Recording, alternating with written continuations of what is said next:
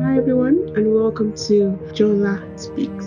Jola Speaks is intended to grow and equip us in our trust walk with God. We all go through testings because we all go through seasons. No condemnation in Christ. God just loves us so much. Hi everyone and welcome to another episode of Jola Speaks. I hope you're keeping well. I hope you're having a good week so far. God is amazing. And we always need to remember that in whatever we're facing, whatever we're going through, we should always give thanks. We should always be grateful because there's something that we can be grateful for. And hello, folks, like my top has um, says as well. Today we're going to be speaking about success in unconventional ways, and we're going to be looking at the life of David. We'll continue to learn from David in the Bible and his experiences and how God made him successful and the bravery it took from him as well.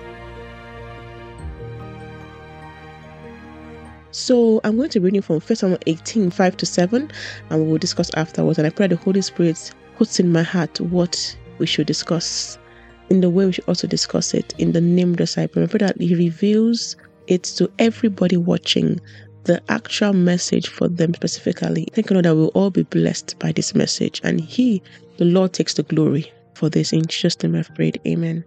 So, 1 Samuel 18, verses 5 to 7. Whatever mission Saul sent him on, David was so successful that Saul gave him a high rank in the army. This pleased all the troops and Saul's officers as well.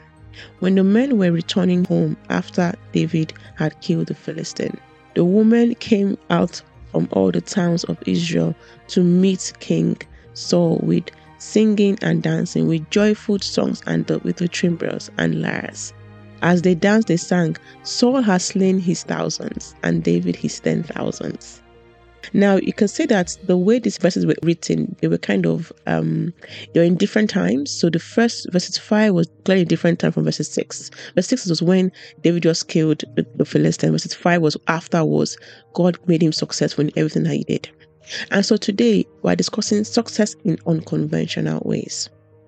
Now let's think about David. David started his life and he started his training as a shepherd. But he was no ordinary shepherd.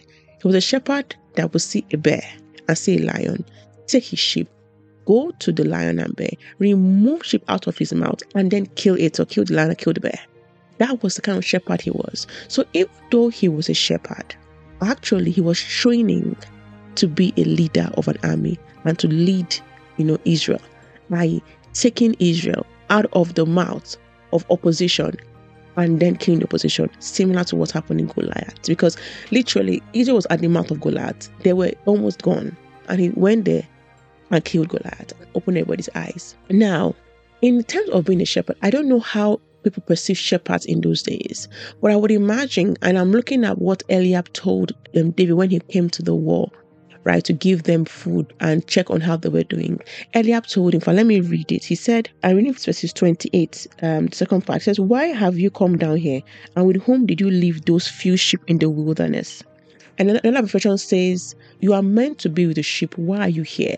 So it kind of seems like to be a warrior then in Israel and to be a warrior in those days is a bigger deal than being a shepherd. It's like the way people, you know, have hierarchy of different occupations. Like, okay, warrior is like the topmost. I'm not sure where, you know, a shepherd sits, but clearly it was not as high as a warrior. And so he was seen as a shepherd, not a warrior, even though he was training to be the leader of the army. And so I can imagine how, you know, he may have felt, oh, my brothers are going to fight the war, yet I'm here, you know, shepherding these sheep continuously. And he kept on focused on his focus because that was his training ground. He may not have known that then, but he kept at it. But at the same time, he always probably wanted or wondered, why can I not be, you know, a warrior? But you see, God gives success in unconventional ways. Because through him fighting the bear, fighting the lion, he was gathering what he needed to lead the army to kill Goliath as well. So now it says here that David was so skilled in what he was doing that Saul gave him a very high rank in the army. This is verses 6 of 1 Samuel 18.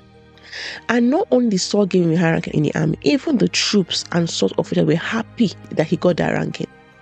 This is so unconventional. I'll give an example. Imagine, you know, the army, the US army or the UK, wherever army it is, and imagine a shepherd herdsman shepherd comes and rules over that army. without any experience in army. He didn't learn do training. He didn't need to go through the protocols to get to that particular level he was he was getting to at the army. He didn't need it. All the protocols were broken for David. So he gave him a very high ranking position that most of them were hoping to get to by, you know, battling and going to wars. Just like that. From a shepherd to the leader of an army. It's amazing and it's so unconventional. Because why would you think that, you know, shepherd can lead?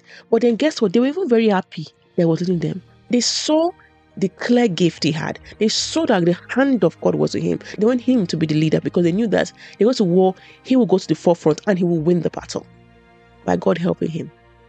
And definitely Israel will win the battle. And that is the person they wanted to lead them. But guess what? How would David have thought he would ever be in this position? He was a shepherd. How would he have imagined that I would be leading an army of Israel when I didn't train as an army of Israel? I will be leading from being a shepherd to an army. God always uses mind blowing ways to just bring us out and shine. Like it's so glaring obvious that this can only be God.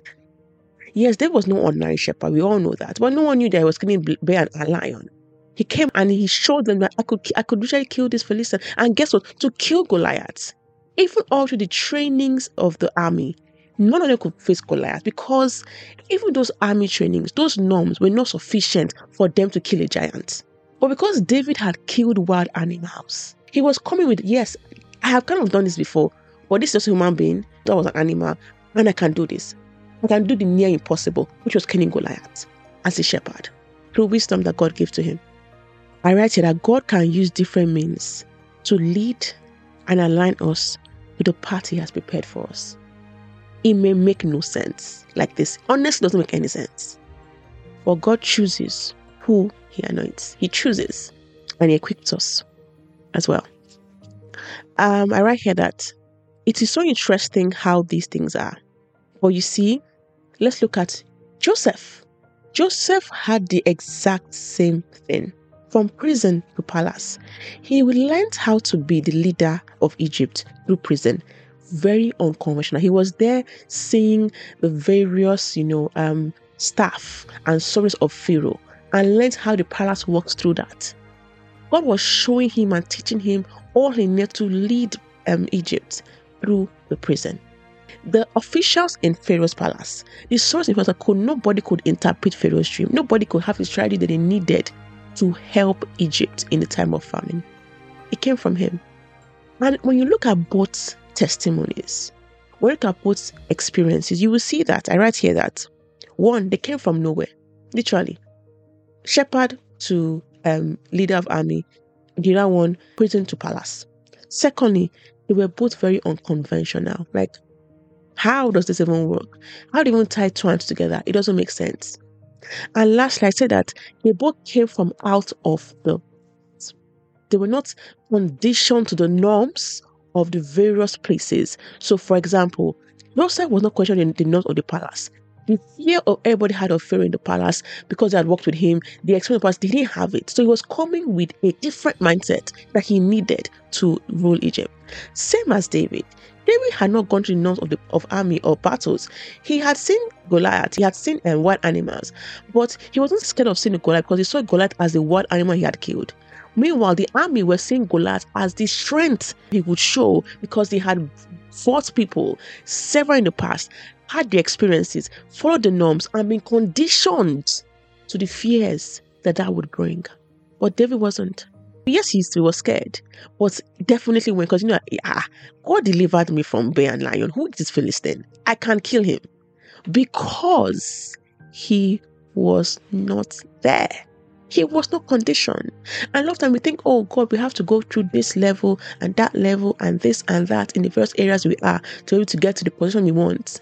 But God can use the strangest of unconventional ways to get us to where He's taking us through. Many times we say, Oh God, you show me this picture of myself, of where you're taking me to. But how do I get there? Honestly, that how? It is up to God. It may be so different. You wonder, ah, but I was here, I am now there. How does this even match up? Sometimes you cannot explain it because the same way David could not explain it, same way Joseph could not explain it. Because you're like, ah, oh God, this is where I was. Next thing, you just took me here. How it connects, you might not understand. But one episode like David, one episode like Joseph, turn things around. Literally just turn things around. God is amazing. And so right here, the boldness required to kill Goliath was in David. He didn't need to be in the army. He didn't need to go to the, the trainings. What he wanted to kill Goliath was boldness, bravery, and following God's word. word. And obviously, you know, wisdom that God gave to him. So I write here, let God lead us in the how. Hmm. And I pray God gives us the strength to listen and obey Him when He gives us this unconventional suggestion. You're like, ah, God, what's this one? It don't really make sense. It's okay. It doesn't have to make sense because you can see for Joseph and David, it don't make sense. But as they were doing it, the time came and everything changed. Right here, our current reality is not a glimpse of where God is carrying us to. Let's not base our life on our current reality because God will blow our minds. Thank you for listening to me today. God bless you. Love you. Bye.